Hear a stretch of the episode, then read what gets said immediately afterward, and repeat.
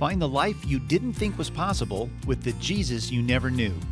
Together, let's slow down a little and pay better attention to the most significant person in history. Welcome to the podcast, Paying Ridiculous Attention to Jesus, with your hosts, Rick Lawrence and Becky Hodges, brought to you by Lifetree. Visit us at JesusCenteredLife.com. Hi, listeners. This is season three, episode five, brought to you by Lifetree at paying ridiculous attention to Jesus.com. Boy, that's, uh, say that five times fast. Paying ridiculous attention to Jesus.com. I like to call it Pratgy. That's that's usually how we put it on the. It's probably not the greatest, the greatest acrostic in history. Yeah. so my name is Rick. I'm the author of the Jesus Centered Life and editor of the Jesus Centered Bible. You know what Becky, the Becky Nader, did here? She she's she's testing out her theory that she can write anything on our notes, and I'll say it. And so she wrote on here the Jesus Centered Cranberry Bible. But I'm smarter than that. I think I've proven that now that that I am not just Ron Burgundy reading the teleprompter. Everyone's going to be so disappointed. I know. we plotted that. oh, so close and yet so far away. So I'm also the author of the soon to be released book uh, in April, kind of mid April, called Spiritual Grit. And I'm here with the Becky Nader. You heard her going curses to her evil scheme. So today we're continuing our month long focus on what does a reset in your life look like? And it's kind of under the umbrella of the message of spiritual grit that we're going to be coming back to in a variety of ways this year because there's so many spokes on that wheel. At the the center of spiritual grit is how do we live our life with strength and conviction when we are so often have an empty well of that in, uh, because of the everyday things that we face in our life and you know becky and i are going through things right now each of us together and separately that are uh, sapping us really of our own resources of strength and conviction. And so what happens when that's your place? And what we're doing is exploring how an intimate growing relationship with jesus helps not only fuel our strength but uh, give us the sort of core strength that allows us to persevere when our normal conventional perseverance gives out. So, so that's that's where we're at. And this month we're focusing on what a reset in our life is is like, and we've mostly been looking kind of inside so far. Like, what what what does this mean for me? Today we're going to look outside of ourselves. We're going to explore what does it mean to be a source of reset for others in your life. I guess that's a good way of putting it. Yeah, it's a great way. So, how do you look outside of yourself to the relationships you're involved in, and how how do you learn to to grow in the way that you engage the people that matter to you in life in such a way that you're actually loving them? So that sounds kind of funny, actually loving. But last week we we explored what a self-differentiated life means, and that means that that you maintain your identity even though there's powerful forces around you that are working to try to mold you into something else. And that's actually a way of loving the people around you because when you're a self differentiated person, you end up transforming the environments around you, transforming the people around you. And, and so the outcome of, of living in a self differentiated way is that p- the people around you become transformed and changed for the better. But that's just one piece of it. What what is it? How how do we live our lives in such a way that the people that we touch in relationship are made better from their encounters with us? Um, how does that work? So we're going to look outside of ourselves today, and the the way we're going to do this is explore something that is rather controversial in the book that is about to release in Spiritual Grit. I know it's controversial because I've already been engaging people about this message for more than a year and having also side conversations with people about the book for more than a year. And one of the things that has really caused people to stop and really wrestle with is a, a thread that runs through the book of the difference between compassion and empathy. And in the book, I make the case that Jesus, by extension, because he's the perfect representation of God, if, we, if you see Jesus, you see God. So Jesus is not primarily empathetic in the way that he relates to people. He's compassionate but not empathetic. And I and therefore I say in the book that the way that we can uh, relate to others and encounter others that helps to, go, uh, to grow their core strength and helps to love them into well-being needs to be more compassionate but not empathetic. So, Becky, when I say the word empathy, I mean, what, what comes to mind for you? Well, I think a lot of people would probably uh, be confused by saying, well, how is com- how is empathy not compassion or how is compassion not empathy? These words get used interchangeably, interchangeably mm-hmm. in different environments. And so we'll go into a little bit more in depth of what we mean by the word empathy and what we mean by the word compassion. But when I think of empathy, I think of times when you're in the mud pit and you have people who are actually w- willing to go down into that mud pit and just be with you down there, that they are not afraid to waddle through and get mud on them. It doesn't mean that they, they you know, get as deep in the mud, but they they might get dirty and it's it's dirty down there and there's some backlash from it, but they're not afraid to go into that place and take on that um, level of commitment to you. Um, and you're by just, doing that. And you're describing why uh, empathy, and this has my, been in my experience too, as I talk to people about this.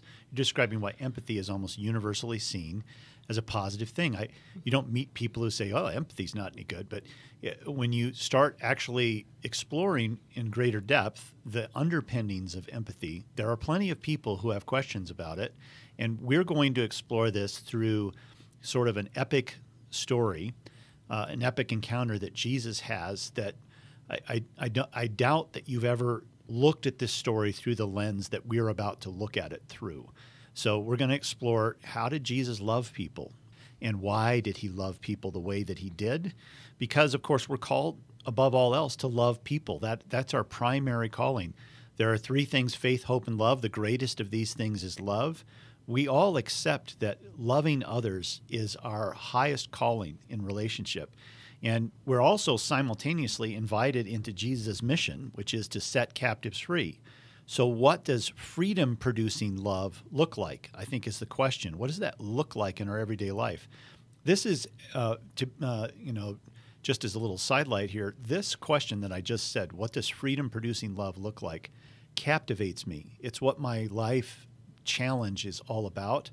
Um, I'm not I'm making the case, and I, you'll hear me say this later. I'm not making the case that I have this dialed in. Um, I am trying to explore what a love that helps set captives free looks like in my life. And it's not like I have a great template coming out of my own family experience. It's not like I already knew what that looked like. I'm having to learn, like we talked about in, the, in our last episode, I'm having to learn how to play piano as an adult and that's a lot harder than to learn it as a kid.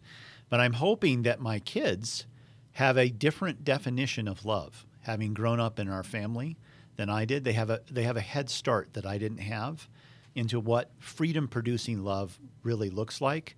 I hope so because if they learn piano when they're young, they, they can play throughout their life, and, and that's what I'm really hoping for. So today we'll explore this difference between empathy and compassion. And the territory that we cover is going to seem strange sometimes to you. I just want to warn you in advance.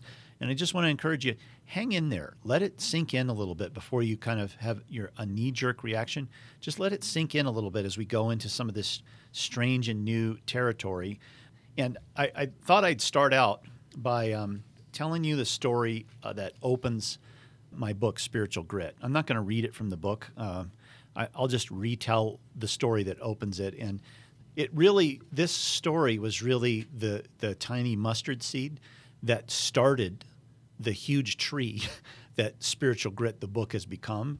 This little seed is what was planted in me and what led me to eventually write an entire book about this. So, my youngest daughter, Emma, is now in high school in her freshman year, but I started writing Spiritual Grit when she was still in middle school.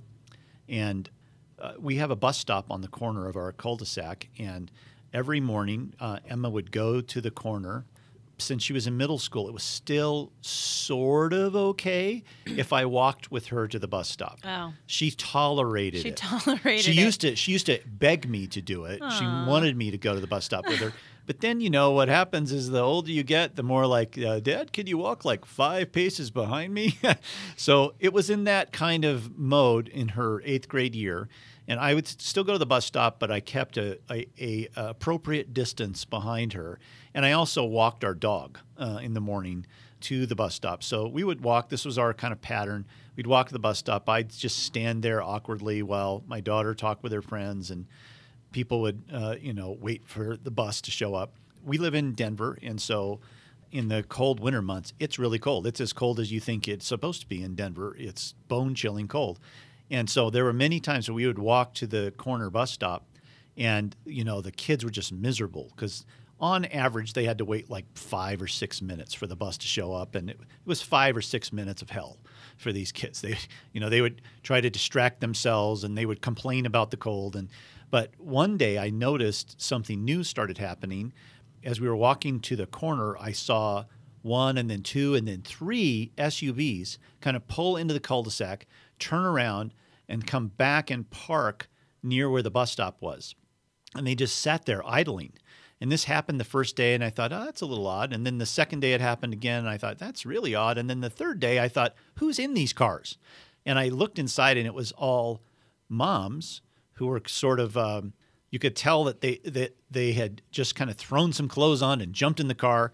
And what I realized is that they each one of these SUVs had a boy in the back of the SUV who was in there to stay warm until they heard this kind of the screech of the air brakes of the bus kind of slowing down to the bus stop and then they would just jump out of the back door and run to the to the bus and get on the bus right away.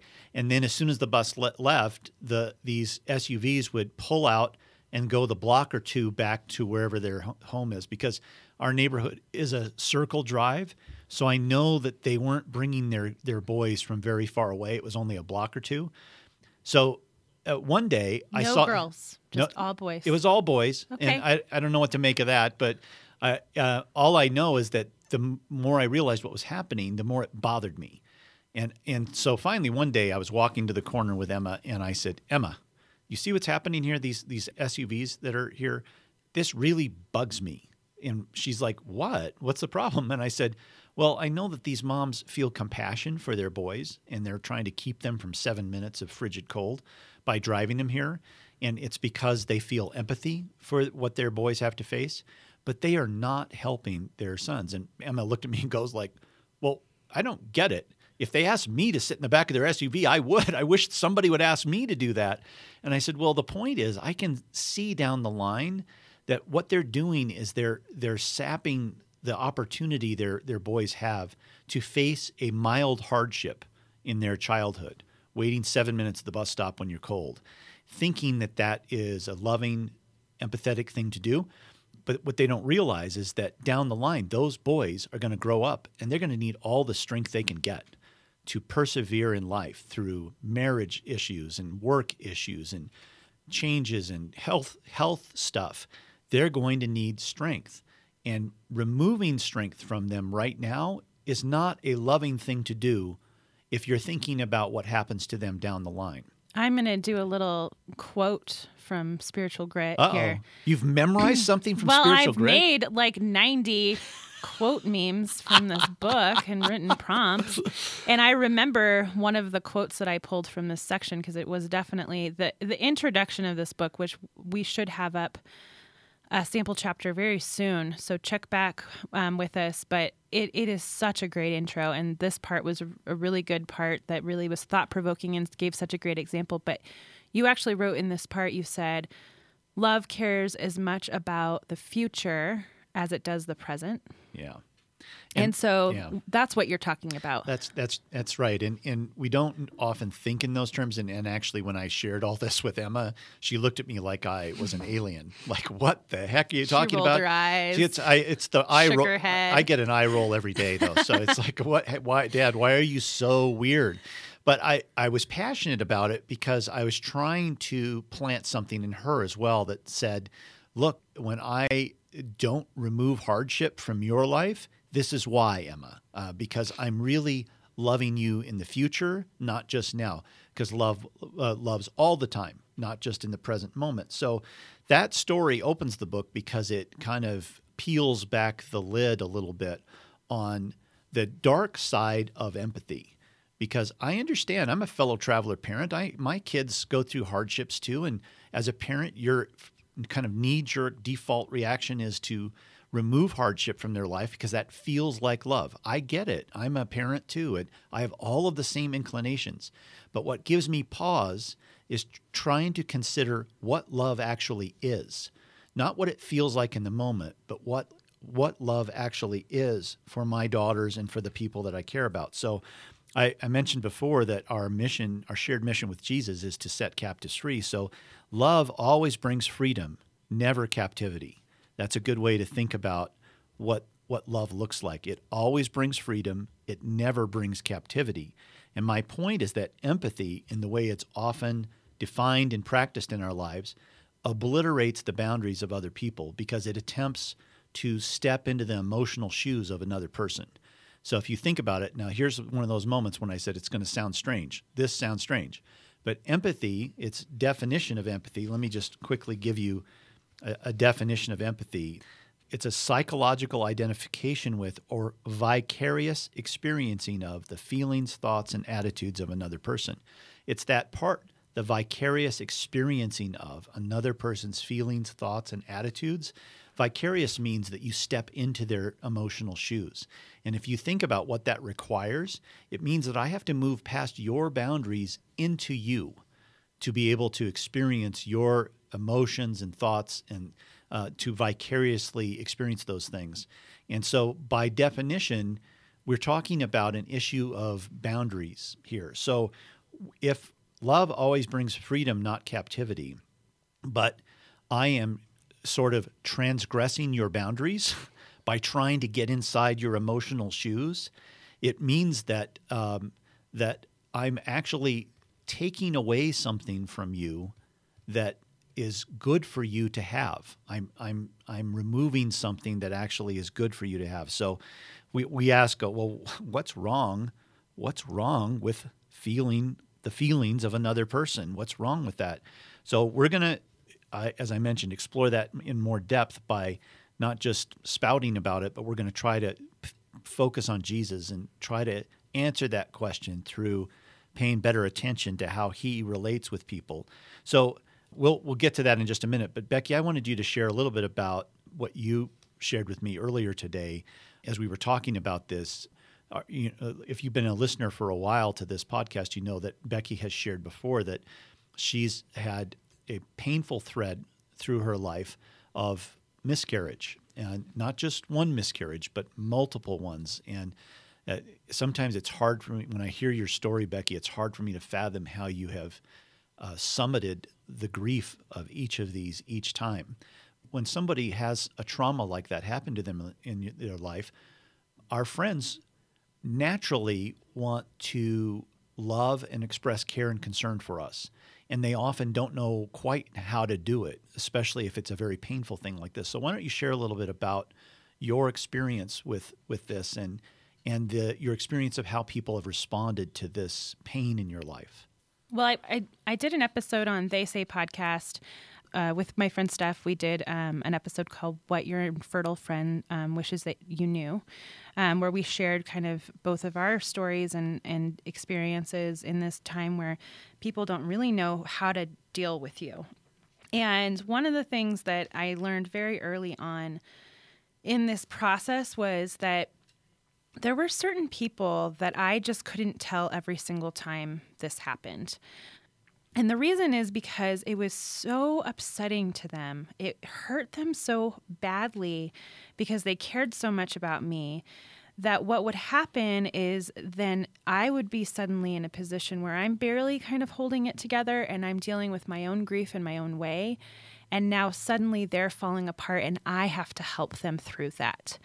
And that was a really unhelpful thing for me in that time because I didn't know quite how to articulate how I even felt about it. And so now I am um, basically comforting someone else for what's happening to me. Um, and so that became a really hard thing. And the other thing that happened kind of consistently was that um, especially early on this this stopped happening the more that this um, kept being a problem and the longer it existed.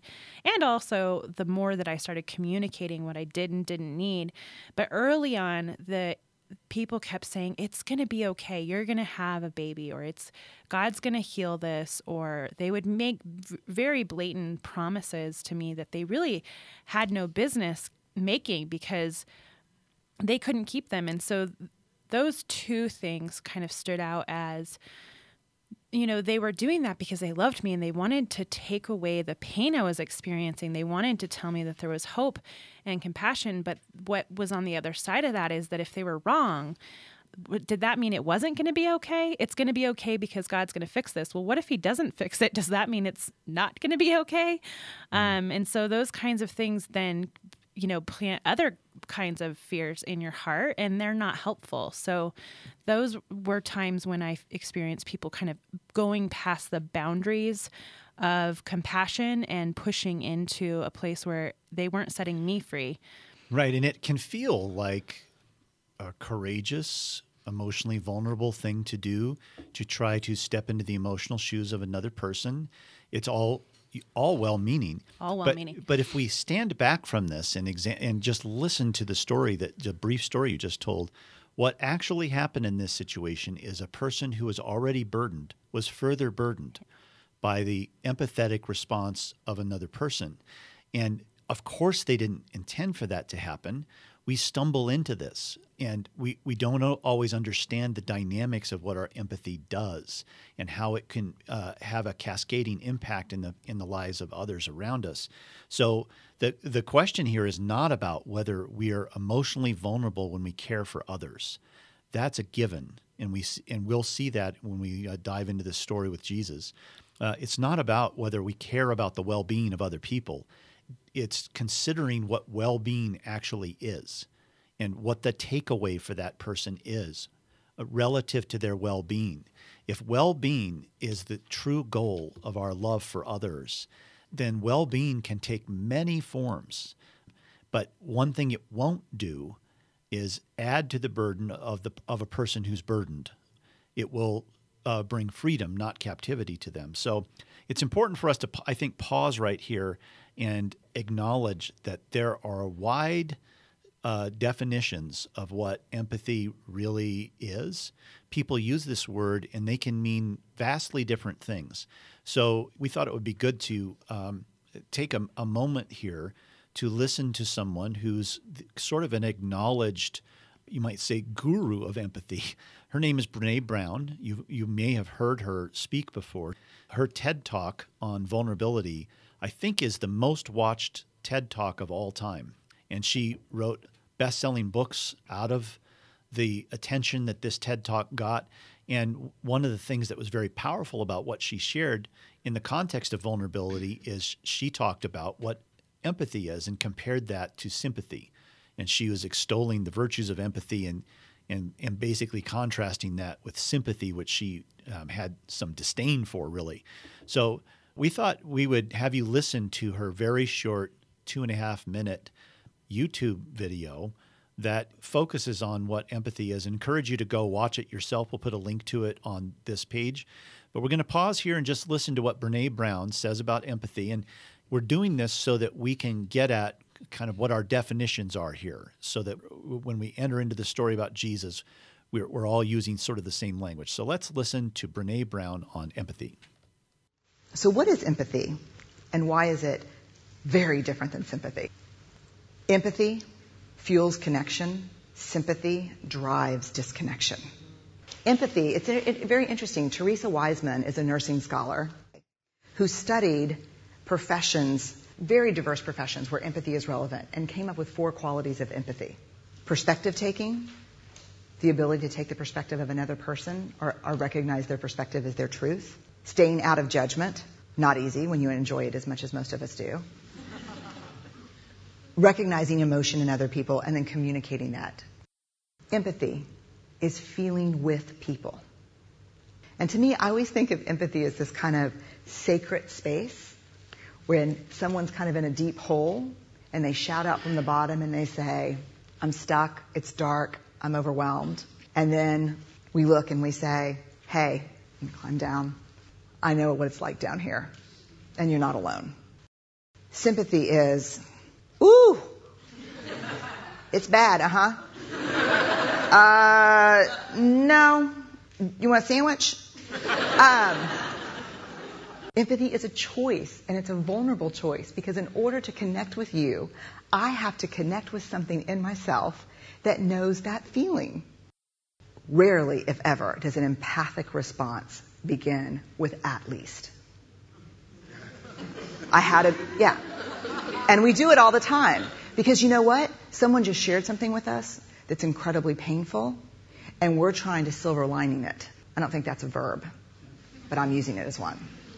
We're trying to put the silver lining around it. So I had a miscarriage. Oh, at least you know you can get pregnant. I think my marriage is falling apart. At least you have a marriage. John's getting kicked out of school. At least Sarah is an A student. But one of the things we do sometimes in the face of very difficult conversations is we try to make things better. If I share something with you that's very difficult, I'd rather you say, I don't even know what to say right now. I'm just so glad you told me. Because the truth is, rarely can a response make something better. What makes something better is connection. All right, so there's Brene Brown on empathy. Again, we have a link to that, and actually the longer version of her of her talk that that was a part of. You can you can check out either the short version or the long version. We just heard the short version. Let's just uh, go back over what you just heard just for a second, and then Becky and I will talk about this a little bit. She's referencing four components of what she calls empathy, and one is perspective taking. So understanding the perspective of another person. The second thing is to respond not within judgment, not in a, a spirit of judgment. It's hard. Yeah. And the third is recognizing emotion in other people, knowing what those emotions are. And then the fourth thing is communicating what those emotions are, you know, reflecting back what those emotions are. And then she said her kind of general definition of empathy is feeling with people. So what we're trying to do here is kind of get out our definitions of what this is. And I had mentioned to Becky before when I watched this that I think what Brene Brown is describing is compassion, not empathy. She's she's describing someone who comes alongside somebody and offers emotional presence and support without trying to fix the problem for them. And uh, I, the way I would describe this is uh, the way I often use to describe the difference between compassion and empathy is empathy sees somebody drowning in the ocean and says, Oh no, they're going to die unless I give them help. And so they jump into the surf and swim out to the drowning person and try to save them. And uh, lifeguards will tell you that's exactly the wrong thing to do with a drowning person because that drowning person is desperate and they're likely to pull you underneath the surf along with them and you both end up dead.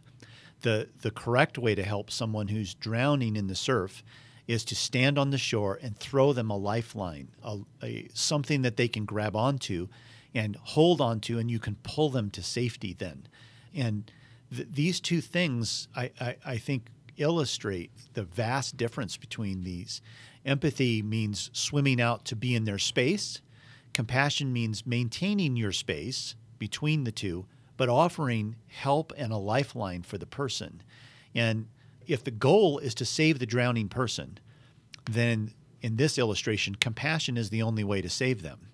And Brene Brown hints at this a little bit in saying, you know, we, we don't want to have responses that are like, well, at least it's not this, because that's an attempt to try to fix their emotional problem. Or and we also respect the person's boundaries by not trying to do the work for them. We just offer them our, our presence. So I believe what Brene Brown is really describing is more like compassion than empathy in the way that I'm defining these. She's not describing the vicarious entry into somebody else's space, emotional space here. So what did you think when you when you listened to this, Becky? Well, I, I I think that um, this, and also we should just mention this is a video that we're playing into this. So what you can't hear is that there's illustrations that are being played that really help to to better illustrate what's going on. So the person who was displaying empathy actually like climbed down into this like pit um, with this person and sat with him, whereas the other person who was displaying sympathy just kind of like popped their head out. It didn't affect their normal daily life. They weren't really interested in getting that involved. You know, they weren't going to, eh, I don't want to get that involved. So you can, when you watch that, you'll see more of, of what was happening there. But I think it's such a great example of how to come alongside someone in a genuine way and offer support without fixing their problem. And the reason why we don't fix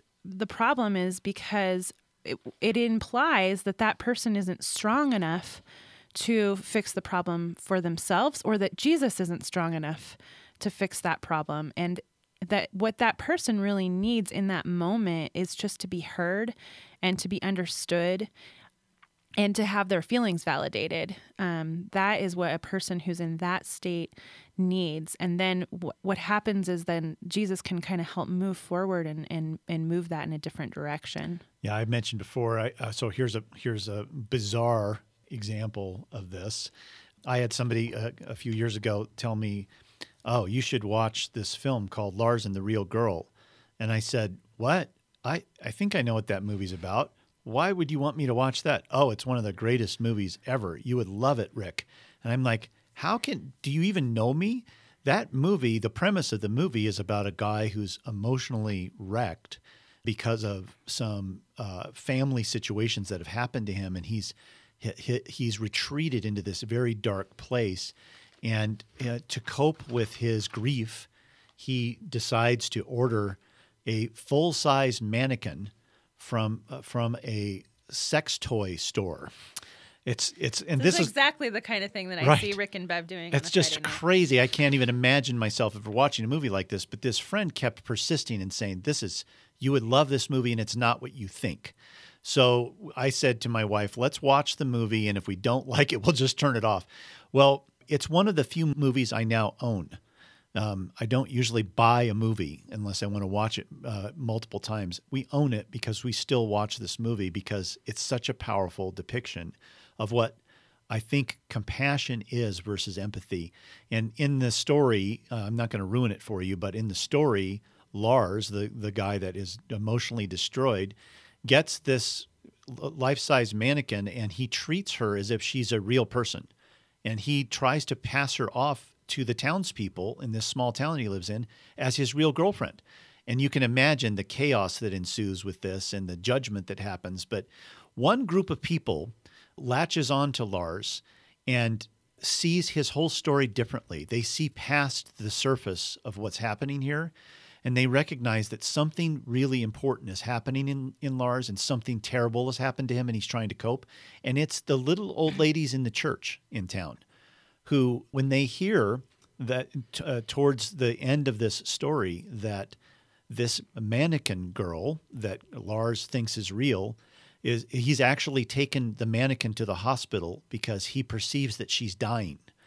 And so in a very frantic way he tells everyone, you know, she's dying, she's dying, I have to go to the hospital and these little old ladies show up at the hospital and you see this scene where they're just sitting in the waiting room just waiting with Lars. And it's a crazy situation. Obviously, it's a crazy situation, but these women treat it as a real situation for Lars. And they don't say anything, they don't try to make it better for him, they just sit with him. And one of the women says that what you do in a situation like this is you go and sit. And what, what the movie is trying to say is the most powerful thing you can give somebody is your presence. Not your fixing presence, just your presence. The pre- a presence that says, um, I care and I'm in this with you. So I encourage you to see the film. Please don't write me if you're offended. I've given you fair warning about what the premise of the film is, but I, I just encourage you to watch it because uh, there are some very powerful scenes in this film. So that's a little stepping off point, I think, into uh, the story we want to read today. So I'm going to read the story and then the Becky Nader and I will re- react to what we read. So, what I'd like you to do as I'm reading this, and it's a significant story here, so I'd like you to really focus on this filter between compassion and empathy, and think about that as you listen to what how Jesus uh, reacted and interacted with his best friends on the face of the earth at the time, and they were uh, two sisters and a brother. The brother's name is Lazarus, and the two sisters are Martha and Mary. These are three people that Jesus hung out with when he just wanted to relax. He was close to them. He spent intimate, relaxed, casual time with them. They were his closest friends when he walked the earth. And something horrible happens. And that's where we'll pick up the story. It's in John chapter 11, and here's how it goes A man named Lazarus was sick. He lived in Bethany with his sisters, Mary and Martha. This is the Mary who later poured the expensive perfume on the Lord's feet and wiped them with her hair. Her brother Lazarus was sick. So the two sisters sent a message to Jesus telling him, Lord, your dear friend is very sick. But when Jesus heard about it, he said, Well, Lazarus' sickness will not end in death. No, it happened for the glory of God, so that the Son of God will receive glory from this. So, although Jesus loved Mary, Martha, and Lazarus, he stayed where he was for the next two days. And finally, he said to his disciples, Let's go back to Judea. But his disciples objected. Rabbi, they said, only a few days ago the people in Judea were trying to stone you. Are you going there again? And Jesus replied, Well, there are 12 hours of daylight in every day. And during the day, people can walk safely. They can see because they have the light of this world but at night there is danger of stumbling because they have no light. Then he said, Our friend Lazarus has fallen asleep, but now I will go and wake him up. Well, the disciples said, uh, Well, Lord, if he's sleeping, he'll soon get better. And they thought Jesus meant Lazarus was simply sleeping, but Jesus meant Lazarus had died. So he told them plainly, Lazarus is dead. And for your sakes, I'm glad I wasn't there, for now you will really believe. Come, let's go see him. So Thomas, nicknamed the twin, said to his fellow disciples, Hey, let's go too and die with Jesus. So when Jesus arrived at Bethany, he was told that Lazarus had already been in his grave for four days. Bethany was only a few miles down the road from Jerusalem, and many of the people had come to console Martha and Mary in their loss. When Martha got word that Jesus was coming, she went to meet him. But Mary stayed in the house. Martha said to Jesus, Lord, if only you'd been here, my brother would not have died. But even now I know that God will give you whatever you ask. Well, Jesus told her, Well, your brother will rise again. Yes, Martha said, He will rise when everyone else rises at the last day. Jesus told her, I am the resurrection and the life. Anyone who believes in me will live even after dying. And everyone who lives in me and believes in me will never, ever die. Do you believe this, Martha? Yes, Lord, she told him. I have always believed you're the Messiah, the Son of God, the one who has come into the world from God. And then she returned to Mary, and she called Mary aside from the mourners and told her, The teacher is here, and he wants to see you. So Mary immediately went to him. Jesus had stayed outside the village at the place where Martha met him.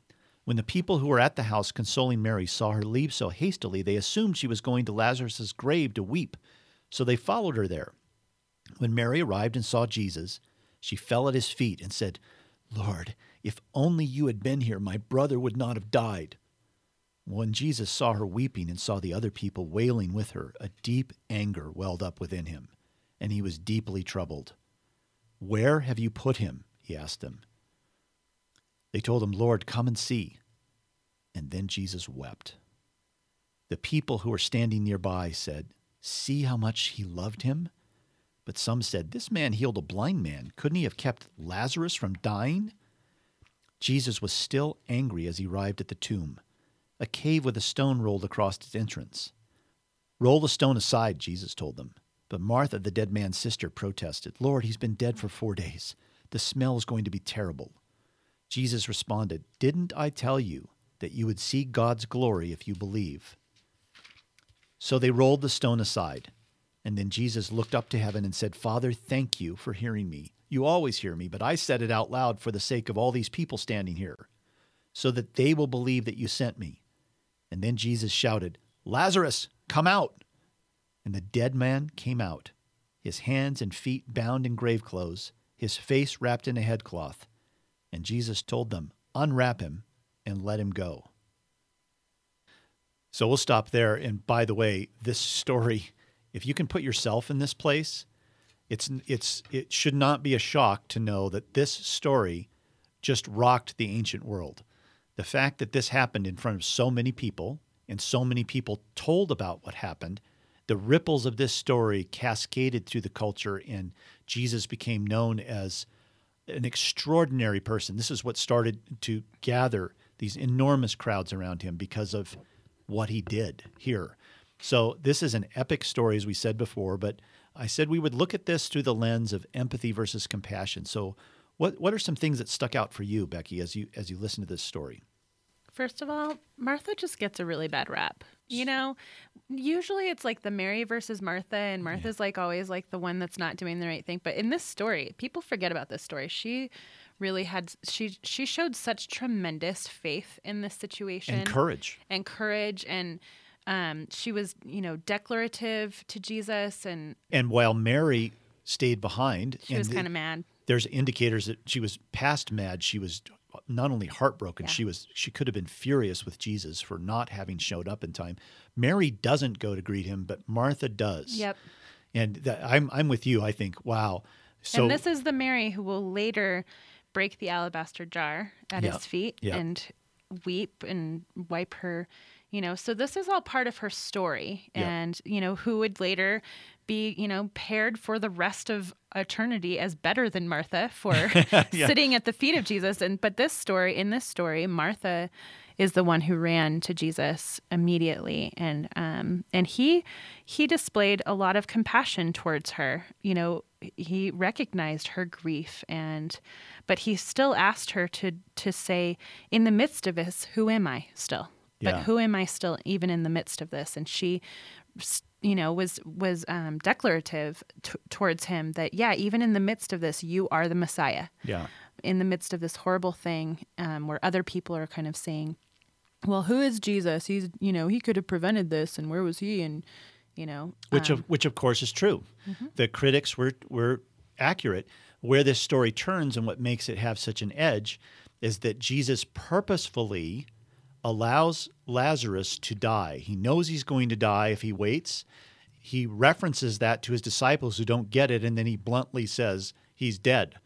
And I delayed my trip there on purpose. Now, think about this. This is not just a rhetorical story. These are real people mm-hmm. with real things on the line. And if your brother was dying and you knew that Jesus, if he just came in time, he could cure his good friend Lazarus of this disease because they'd seen Jesus do it over and over again for strangers, people he'd never met before. Of course, he would come and help Lazarus, and they beg him to come, and he delays. And in the meantime, Lazarus passes away, and now they're, they they no longer have their brother. It's over now. Imagine what that would feel like for Jesus then to show up. And the the truth that we have to embrace, the brutal reality we have to embrace in this story, is that Jesus was willing for his close friends to feel this, mm-hmm. what they felt. And he says the reason he's willing to do that is he's desperate for people to believe. And he tells the disciples, I've delayed my trip so that you will firsthand experience the glory of God. He wants to make this a marker moment that people can never forget that will build a foundation underneath their feet to trust and believe in Him. And He is willing, for the sake of that long term good, to sacrifice a short term good for it. This was also a dangerous thing. I mean, if you pay attention to the part where the disciples say, "Hey, let's go die with Jesus," mm. they thought it, this that going here was dangerous enough that it could result in their death. And so they probably were like, hey, we should be keeping a low profile, mm-hmm. you know? And instead, Jesus doesn't keep a low profile here. He decides to do something that caused a huge stir even though it was a very dangerous situation. You've already mentioned when Martha comes to meet him, he uh, responds with compassion to her, uh, with his presence. He listens to her complaint without trying to defend himself. He simply tells her, Your brother's going to rise again. He gives a promise of hope to her. And she's like, Yeah, I get that, Jesus. In the end time, he's going to rise again. Yeah. But how does that help right now? It's like when we say to people, well, we'll see them in heaven. When you're in the midst of grief like this and it's this recent, that's not a helpful thing to hear. Right. Like, oh, yeah, it, you know, when I die in 45 years, I'll get to see this person I love again. That's not a very compassionate thing to say. And if Jesus' approach to Martha and Mary had been empathetic, vicariously stepping into their emotional shoes, he would have, first of all, come in the first place. He would not have delayed. And when he got there, he would simply immerse himself in the emotions that they have. But you can see him standing outside of their emotional reality here. And when he says he'll rise again, and Martha says, Well, thanks a lot for that, basically, Jesus then says, clarifies himself. He's saying, I am actually the resurrection. The resurrection isn't a time and place later on. Resurrection is standing in front of you. I am the wellspring of life. And when life is in your presence, no death can exist. So he's saying, anyone who believes in me, that I am the resurrection, uh, what he's really saying is, I'm the source of all life. Everyone who believes in me will live even if they've died. And everyone who lives in, in me and believes in me will never, ever die. And then he asks Martha this invitational question Martha, do you believe what I'm saying? He's asking her to take a risk on what he's saying that yes, you are the resurrection, you are the life. And it's so beautiful what Martha says is she just simply says, "Yes, Lord. I've always believed you're the Messiah, the Son of God, the one who's come into the world from God." And after this interchange, she goes back and says, "I got to get Mary out here. I've got to get Mary here to encounter Jesus." So she kind of drags Mary back to talk to Jesus and Mary is beside herself and says, If you had just been here, my brother wouldn't have died. She throws this accusation out at him because, uh, of course, she's racked with grief and angry about it. And when Jesus saw her weeping, it says, and the people wailing with her, a deep anger welled up in him. Becky, what do you, how do you translate that? What, where do you think the anger is coming from in this, in this place? Well, he's frustrated because they still don't understand that he has the power to bring life back and that um, he's trying to explain that to them. And he, i think it probably in some ways he wishes people would believe without him having to do these miraculous things you know and we feel that way. We don't get to, to go around and do m- miracles so that people will come to know the lord. And there's many people who spend their lives in ministry with the whole goal of wanting to bring people to know the lord and to believe. And he's probably frustrated. Like why do i always have to resort back yeah that's to- good. I love that. And and then what happens right after that is jesus asks where have you put him? And they they take him to where they've put lazarus and he sees where lazarus has been buried and he sees the people wailing. And this is this moment where jesus begins to weep and now, now you see the cost of what he's doing here.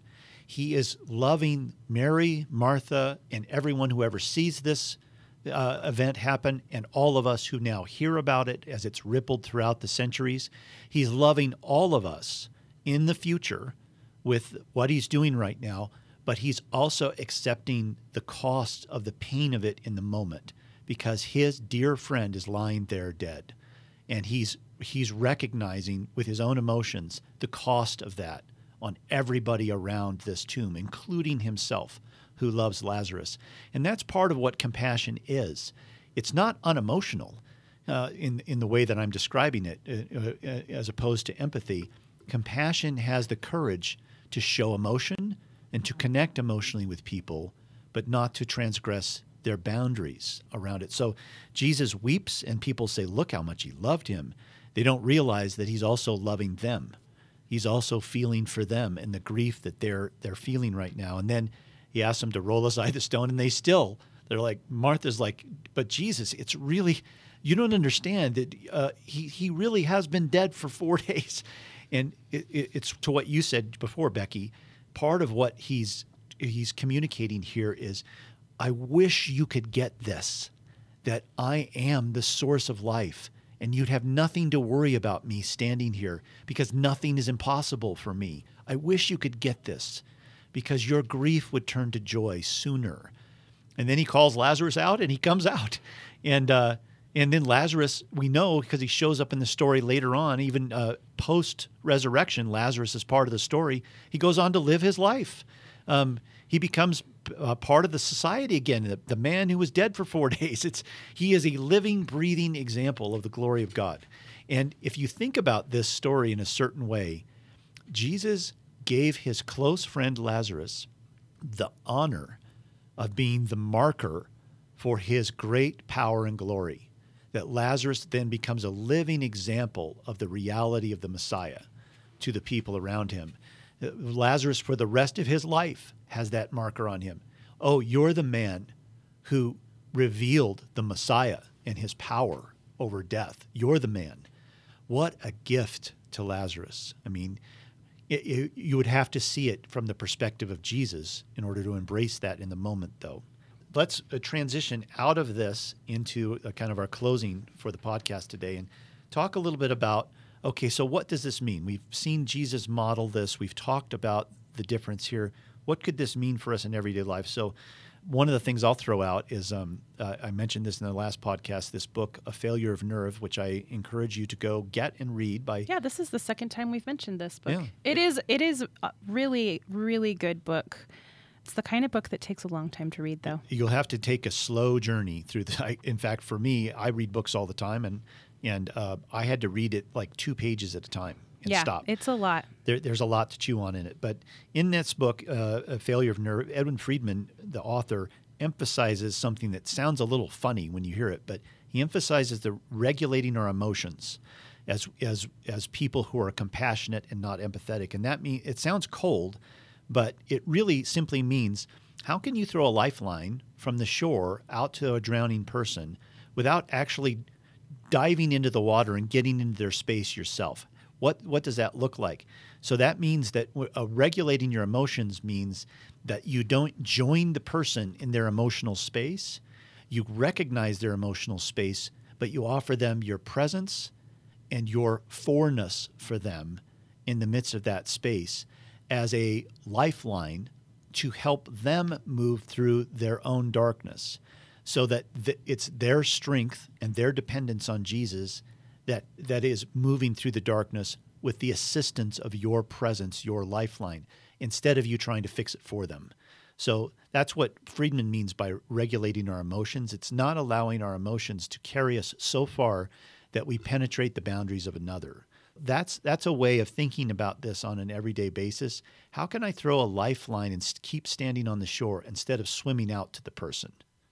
It's also about separating my work from your work. And I'm in one of them. When when you're in an instance where you're going through a ton of stuff and everything is changing all at once, it would be very easy to come in and say, "Okay, I'm taking control here." And in fact, I did have a couple of times where people wanted to just step in and basically almost like well you haven't been handling your life very well so i'm going to step in and and we made a plan without talking to you. And here's what that plan is and we're going to start executing it. And that was that was not helpful for me because i needed to do the work to get my own plan together and i needed to do the work to see that plan through. And i as i've shared the reason for that is because I need to see Jesus come through. I can't be saved by other people right now. I need to be saved by him. And I need to see that we can, that I can rely on him and trust him and that is that is so paramount. Um, it's more paramount than fixing the problem. And it's also really important for me right now to spend time with people where I feel like I have a little more sense of control of my life because for the past 4 years someone else has been making a lot of choices for me and it's so it's really important. And I had to kind of stand up for myself and and say this isn't this isn't helpful. And I, I these people love me. They love me and this is why they they did this they wanted to come in and say this is too much for you and we're just going to come in and fix it for you and um, make a plan and execute it and but that's not really at the heart of what i needed. Yeah and this is really challenging by the way. Um, i'm thinking about this even in my own life. This is it's a shifting line of what is my work and what is your work. And you know my wife has a, a lung disease and uh, an immune disorder she's had for a while and this issue of what's my work and what's her work comes up all the time. And I have to say, I often obliterate that boundary. I overstep my boundary because I so much want to help. I so much want to come alongside and assist her in facing a really difficult thing in her life. And if I do that too much, she will let me know when she's feeling sort of suffocated and obliterated by my insistence on helping. And my it, what it does is it undermines her own belief in her strength. And I know I have done that many times because I haven't always understood the line between these things. So I'm a fellow traveler. I'm still learning myself. But the question is, what's my work and what's your work? And if that is embedded in our heart, that we at least consider that in these situations, we're moving toward the example of Jesus when we do that. Another one is um, a willingness to introduce hardship into the lives of those we care about for the sake of love, because love intends to transform not simply cater to people. And you can see some of that in my story about the bus stop and how I wish that those mothers could see that the introduction of hardship into their sons' lives was actually a gift to them, a treasure to them that could pay off down the line. And in Spiritual Grit, I have tons and tons of stories of what it looks like to introduce hardship into another's life for the sake of love. And one thing that, that the research of into grit has uncovered is you know what it is and why it's so important. But what the researchers um, could not answer and did not want to go into this territory is how do you grow grit in another person? They came up empty with that, and the reason they did is is makes sense because if you're saying that to grow grit means to help introduce hardship into other people's lives, this is really holy stuff. You're you're you're participating with Jesus in the transformation of another person and this is nothing to take lightly. And the researchers were mute on this because, wow, how do we tell people to introduce hardship into another person's life that feels like giving somebody a loaded gun? So the idea here, though, is think about that bus stop and think about the metaphor of that. What we want to do, for instance, with our kids, to allow appropriate hardship in their life so that it builds core strength for them later on. So that's introducing hardship in their life. Becky, why don't you take another one here? Um, well, so uh, I, I can give an example of just another example from my current journey because, you know, um, I'm living a lot of this right now. During the course of the time that this was all going on, the police were at my house a lot. Um, in fact, I think by the, the the last time they were they had been there so many times they started joking with me about getting me a punch card. Oh my gosh. I love shout out to the Fort Collins Police Department. They have just been so wonderful to me. But I was I had called one of my family members and it was you know, okay, so, you know, had to call the police again. They just left. Here's what's going on. And they said to me, Aren't you aren't you embarrassed? Hmm. aren't you are are you embarrassed?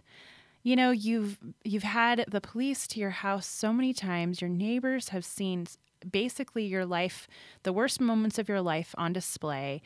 Um, you know, your people at your work know. She's like, I, I can't even imagine people at my work knowing this. That would be so horrible for my career. And do, do you feel a little bit embarrassed? And I was like, no, I don't feel embarrassed at all. And, um, but that was just such an example of, I think she was taking on too much of how I might be feeling, and she was injecting her own feelings into that. If she had been in your shoes, if she had been in my shoes, she would have been so embarrassed. And you know she she doesn't really like to share that much about her life and so this would have been so so embarrassing and so that would be a great example of kind of where's that balance between is this an emotion that has more to do with me or is it emotion that has more to do with the person who's going through this. Yeah, and that's and that's trying to own wherever you're coming from as you engage and approach somebody. And there are subtle ways like this one where we kind of make it about ourselves. We don't recognize we're Yeah. doing that, but we're really making this about ourselves when we approach somebody that way. And I go back to what Brene Brown said that I thought was really good that you approach this outside of judgment. And and judgment means I would be embarrassed if I was in your shoes. Are you embarrassed? There's a judgment Yeah. lingering there, and that's what Brene Brown is saying. Uh, uh, try to avoid that. So, again, the last thing I, I want to maybe mention is just thinking about emotional engagement with people that is authentic and courageous without enmeshment. That you're not enmeshed in the person's story, you still are able to stand outside of it. So that's maybe a way to think about it as well. I want emotional engagement without enmeshment, uh, uh, if you can think of that as a filter for this. So there's a few things that maybe can give you some traction with this and to and to help with this. And again, we recognize that some of this is, sounds strange and like I've never heard empathy talked about this way. And but that's really the point of this podcast. It's it's really to let Jesus define what love is for us, not us bring our definitions of love to Him. So we're trying to just simply experience Him and recognize what He's doing right now is loving. So if that's the definition of love, let's let that change our own definition of love when we ex- when we experience him. Okay, well, gang, thanks for listening today.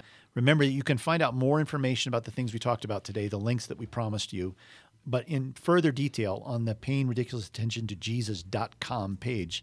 Just uh, find season three and episode five there, and you can find the, the resources you're looking for there. Again, this is Paying Ridiculous Attention to Jesus. It's a podcast from Lifetree.